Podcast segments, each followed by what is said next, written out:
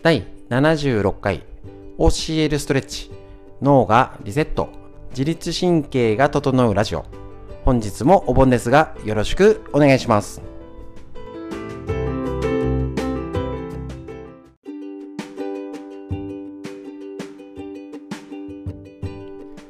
こちら OCL ストレッチは埼玉県本庄市の芦沢治療院よりお届けしております。この OCL ストレッチというのは東京都池袋にあります、えっと、押方先生が考案した、えっと、体自分で整体できる歪みが整えられるストレッチ。だから普通のただ伸ばしてはーいじゃなくてちょっとねガチャガチャ横から万歳はいここひねってここやってっていうことはあるんですけど効果抜群。家でしっかり治せるストレッチ。これを、えっと、月曜日から金曜日まで、えっと、LINE ライブ YouTube ライブえっとインスタライブでやっておるんですけれどもこちらの解説を結構ね、ライブ配信中ダラダラになっちゃうってね、説明しすぎちゃうとね、どうしようってなった時に、おえっと、えっと、ストレッチした後に解説時間を設けて録音しちゃえということで、いつもはね、こうやってあの、ライブ配信中に録音するという無謀なことをしてるんですけど、ちょっと今週はお盆休み中なので別撮りはしているんですけど、えっ、ー、と、理論理屈 OCL の解説、今回は脳と運動の関係だったり、えっ、ー、と、内臓脂肪、自律神経などについて解説しております。このコロナ禍を生きるために絶対必要な知識になってきますので、ぜひぜひ皆さん、この休みの時、耳から勉強を一緒にしていきましょう。短い時間ですけれども、よろしくお願いします。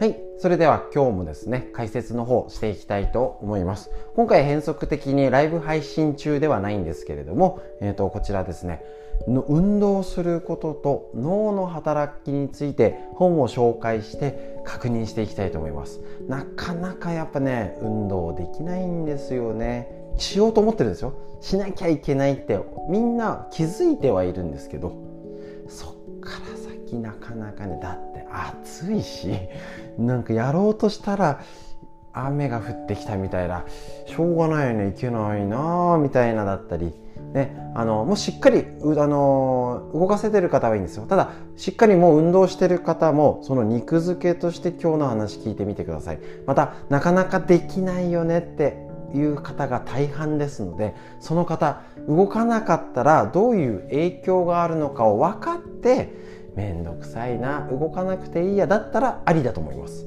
だけどなんとなくやんなきゃと思っててはあよし休みになったらやろうとか9月になったらやろうとかコロナだしなとかなんか言い訳してやらなくなっちゃうんですよね。だからぜひぜひ今日のことを聞いてみてもやらないんだったら OK いややっぱやらなきゃいけないなって思ってる方のちょっと一押し二押しができたらなっていう解説になります。えっ、ー、と、とにかく運動、ね、不足に誰もがなってるし、運動する機会が減らされてます。ね、ジム行ってた方行かなくなっちゃったり。本当あの、うちで来てる方もですけど、もう楽しみ公民館活動とかサークル、いろんな活動、部活だったり、運動の場ができなくなってね緊急事態宣言で会場が借りられないとかもうそのもの自体がダメだよ扱いされちゃってる方は楽しみ生きがいまで奪われてます。でその先に結局どうなるの？年齢重ねてる方だったらえっ、ー、とねあの認知症っていうことが待ってます。間違いないです。毎週のように出かけた人が家にいてもうずっとテレビ見てああオリンピック楽しいね終わっちゃった。ロスで何しようっていう方だったらどんどん動くのが狭くなります。で働き盛りの方だったらリモートワークが増えて座るね人と会う仕事をしてたけど会えないからデスクワーク増えてる方もいます。そうすると座ったっきり動かないよね。動かないからって運動するかって言ったらしないんですよ。お休みになったからやろうって気持ちはね気合い入れた方なんかトランポリンやろうかなとか買いませんでした？自粛期間中で。ねあの縄跳びとか家でやろうかなって言って大体そのまんま何かやったかやんないかうちに物置に行っちゃいます。で深刻なのは子供。ねもう動いて当たり前。もう動くなって言っても動くのが当たり前な子供がしょうがないんです。うちもそうですけどゲームをしたり。ね部活ができなくなったり。ね、明らかに学校単位での活動すること自体に制限がかかっている場合もう全部運動不足。それがどんな影響が出るのか親としても子供のために知っておきましょう。で親としても自分をいつまでも元気でいるために家族のために頑張るぞっていうためにはこの運動不足がどんな影響を与えるのか、ね、おじいちゃんおばあちゃんこれからまだまだ元気でいて、えっと、健康寿命ってあります。ねあの寿命が何歳85歳95歳どんどん伸びてますけどねそれから10年ぐらいは介護が必要だったり怪我で転んでねこね動けなくなっちゃって見てもらわなきゃそれが10年続くっていうことを考えたらそのために今何ができるのかって言ったら全て運動です。ね、だから運動です。何度も言います。運動です。この体を動かすってことをやりましょう。ただこれが外でねこんな暑い熱中症になっちゃうよっていう時にウォーキングしなきゃダメじゃなくて。ねどういうこと理論理屈が分かればああこれでいいんだってことなんです。ですね。なので順番にどうしようかな。適当にこの本の中身かいつまんで紹介します。最新科学で分かった脳細胞の増やし方ってのあるんですけど運動させた子供は成績が上がります。運動すると35%も脳の成長神経成長因子が増える。脳が活性化。運動することでストレスやうつを抑えられるよ。運動で5歳児の IQ と言語能力に大きな差が出る。運動する人はがんにかかりにくい。運動を週2回以上続ければ認知症になる確率が半分になる。どうでしょう？これねちょっとね分厚くて高いんですよ。ね。あのー、もうこの要素だけ分かればひとまず OK もしねおうち時間で本読むの得意な方字しか書いてなくてねあれですけど得意な方は読んでみてください。理屈的によく分かります。はい。で例えば次。脳を良くしたければ体を鍛えなさい。ね。もう間違いないんですよね。これもどういう切り口でいこうがあのー、ね絶対言えるっていうのがもうえっ、ー、とうあた、えーと、体を動かすことで頭は実行能力集中力記憶力意志力が高まります。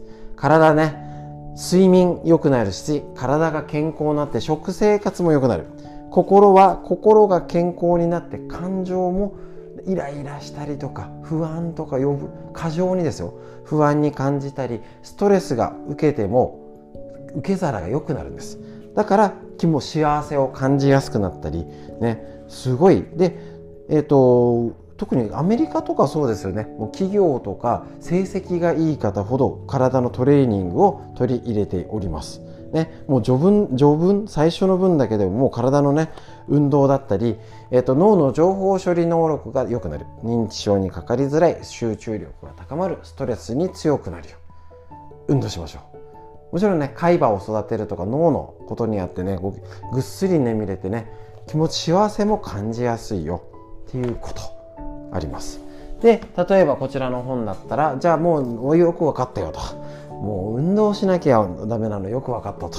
じゃあどういうふうな運動？まあこれもあります。筋トレ、ウォーキング、オフィスワーク、ストレッチ、呼吸とかでね。はい。思考力、学習能力、モチベーション、集中力、記憶力、コミュニケーション力まで運動を高める。背筋が悪くてボソボソ何言ってるか分かんなくて、ああこれでいいですかね、あれですかね。はい、分かりました。って言ってたら、意思が伝わんないよね。嬉しいも正しく仕事の業務も伝わんないよね。で、一つここでやるポイント、姿勢を正すこと。ね、これミトコンドリアって細胞が活性化することなんですけど、ゆっくり動くこと。焦らずせかせかじゃないんです。ね。で、ゆっくりと速い動きを繰り返す。で、速い動きを繰り返さなくても、ゆっくり動いて例えばこれね3ミニッツ体操あの運動って言っててえっ、ー、とハードな走ったりとかジョギングじゃなくてスローな運動でいいよ。で30分ぐらいでいいんです。で週4日ねぐらい平日休日合わせて週4日ぐらい運動すればいいんです。で呼吸をゆったり合わせてやって脳が活性化。で筋肉も動かして姿勢も良くしてえーと、30分ゆっくりな運動が全て凝縮されてこの要素が全て凝縮されてるのが教えるストレッチのライブ配信です。ね、だからあのいつもやってる方はもうあの大丈夫です。そのままで。もうねあ脳が活性化してるんだ。ってことがあると思いますしいろんなライブ配信のコメントを見ていただいてる方わかると思うんですけどなんでこんなにねだって他にストレッチとかすごいいい体操運動いっぱいあるんですよ。是非それもやってみてください。だけどなんで教えるストレッチでこんなに変わってるかっていうと脳が変わってるからなんですね。ね、2年間いろいろ試してよくなかったけど1回で楽になった何ですかこれっていう方ねいましたね。そういうのはここ脳を楽にしてるからってのがちゃんと理論理屈で踏んでいいから分かるだけで日々やってることが分かりますしあの教えるストレッチ何がいいってこれで歪みを整えてやってさらに自分でご自身でやってるストレッチだったりウォーキングだったり他のなんとか体操がさらに効果が出る体づくりができるってことなんです。だから例えば食事を気をつけてるよとかね、あの音楽いい音楽聴いたりとか他でリラックスなんかしてる方とかヨガやったり、ね、いろいろ自分なりにやってる方はそのヨガがもっとできるようになるんですね。はい、なのでそんな教えるストレッチをぜひやったりこの脳を元気にする、ね、よく分かりましたでしょうか？運動しなきゃダメってことです。ってことは今運動しないでまあいいかできなくてしょうねっていうふうな方をしょうがない。これからもこれを知って選んだ方はしょうがないです。ね今言ったことの逆が起きます。脳が萎縮して認知症になりやすいし学習能力集中力が下がりやすい。よくね寝つきが悪くなってえーと、うまくね幸せを感じられない感情も心身ともに不安定になる土台がしょうがないですね。なのでどちらを選ぶかはご自身で決めてください。ということで、えーと、私は体を動かしてでさらにただあのなんとなくやるんじゃなくてやっぱ理論理屈を踏んで理解納得して効率よくねあんまり長くダラダラやってそんな時間かけたくないんで短時間でキュッとやってあの他のことも楽しみたいなと思っておりますのでそういう方向で一緒にやりたい方は是非一緒に教えるストレッチ。毎朝朝9時からねあのライブ配信やっておりますし YouTube の方で短い動画も上げております。是非是非ややりたい。方こちらねラジオの方も動画の方も両方解説いろいろやっておりますので是非是非ご覧ください。ということで本日の脳と運動の関係ぜひしっかり理解してやっていきましょう。これ家族でねおじいちゃんおばあちゃんにも見せたりとかねあの子供ももう YouTube の方が分かってくれるかもしれませんので一緒に勉強していきましょう。以上です。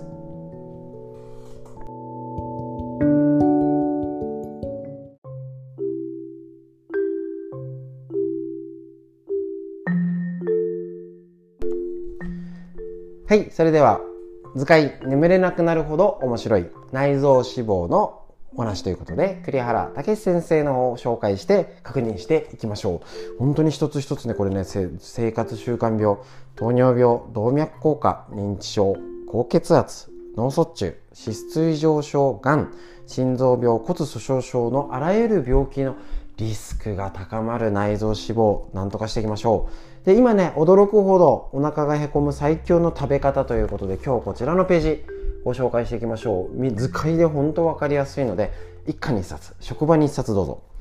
理想の食事の時間帯は10時から19時。食事をとる時間帯に気をつけることでも内臓脂肪をつけにくくすることができます。前提として食事は朝昼晩と3食きちんと食べましょう。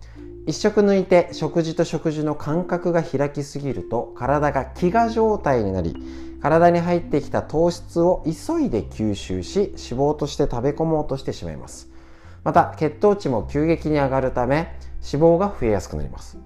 食べる時間でまず気をつけてほしいのが夕食が遅くなりすぎないようにすることですと。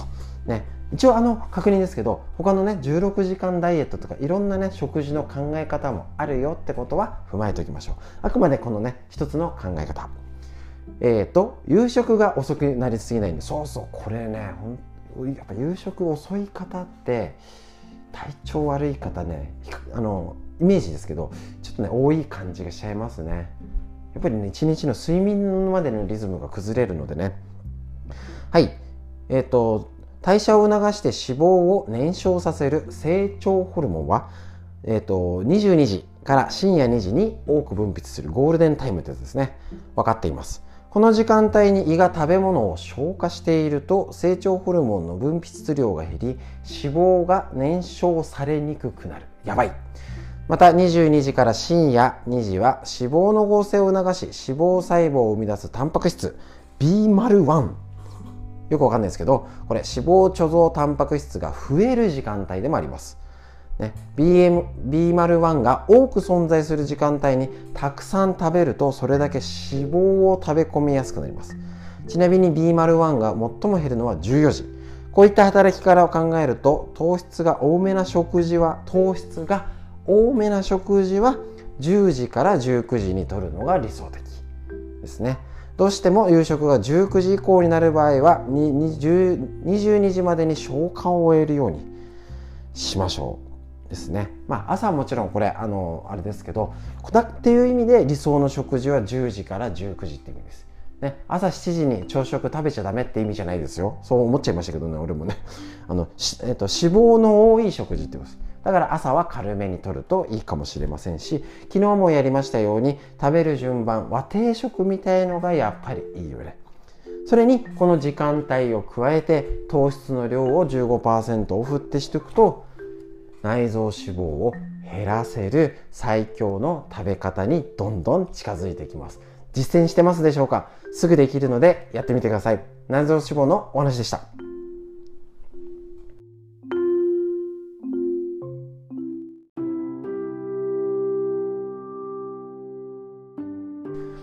はい、ということでこちら、えっ、ー、と、最高のパフォーマンスを引き出す自律神経の整え方ということで、久手健司先生の本でこちら紹介していきましょう。疲労、だるさ、不眠、頭痛、首、肩こり、眼性疲労、動悸、胃痛、不安感、いずれも多くの現代人に見られる不調ですが、原因は自律神経の乱れにあるかもね。ということで一緒にやっていきましょう。こちらね、えっ、ー、と、いろいろ実践方法を昨日ね、えっ、ー、と、から歪みのチェックしてきました。で、昨日は呼吸のやつやりましてね、えっ、ー、と、ぜひね、前ののも遡ってみるのもありですので、一個一個紹介します。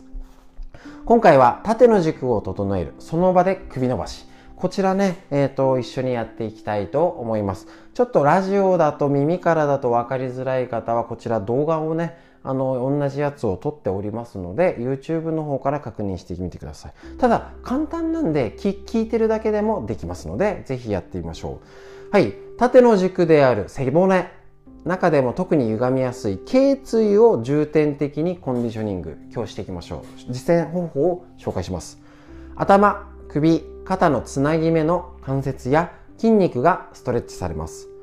首肩こりや頭痛がある人スマホの操作やデスクワークが多い人ストレートネックの症状を自覚している人には特に効果的なのでよりこまめに行ってみてください。やり方は気づいた時にちょっと首を伸ばして戻すだけ。以上。簡単ですね。その場でパパッとできるので傷がついた時にやってみましょう。ね。えっ、ー、と頭だけを最初説明します。頭だけを水平に前に出して10秒キープ。ね。えっ、ー、と、顎だけが突き出たり、肩や上半身が前に出たりしないようにしましょう。なんか、なんかこう、こういうありましたね。アイーンみたいな感じ。だけど、顎だけじゃなくて顔全体が前に出る。そして、両手の親指と人差し指で、顎先を持って、後ろへ押し戻す。前に出した頭と水平に保って10秒キープやってみましょう。はいいきますね。肩はそのまんまの状態で顎と顔全体だけあいーみたいな感じで体全体を前に出します。ぐーっと毎日10秒キープ。いきましょう。せーの。1 2 3 4 5 6 7 8 9 10で続いて親指と小指ここにつまむようにこれでぐっと顎を引きます。で引いた状態をキープ。いきましょう。10秒1 2 3 4 5 6 7 8 9 10これだけ。簡単。いいですね。これだけで背骨をたた整える縦の軸が整えられるってことなんですね。合わせて言うと教えるストレッチでもこれ。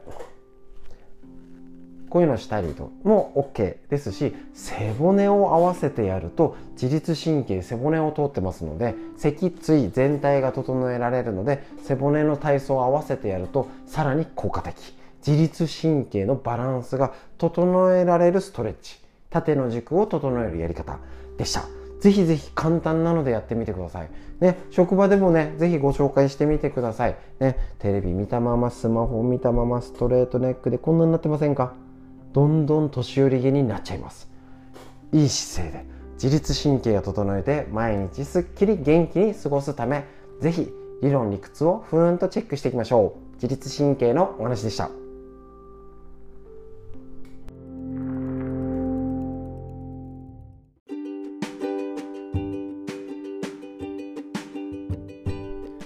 はい。それでは今日の本日のラジオいかがでしたでしょうか？えっ、ー、とねいろいろね勉強できることもありますしね。やっぱね運動しなきゃなんですよ。本当にこれはね口さっぱくすっぱく言ってきますので ね分かっちゃいるけどって方ねなかなかって方もいますよ。分かりますよ。だけどねあこれだけ脳の影響があるんだってことが分かったらちょっとはやろうかなって気になると思いますので、ぜひぜひやってみましょう。で、台風一過で暑くなって熱中症要注意になります。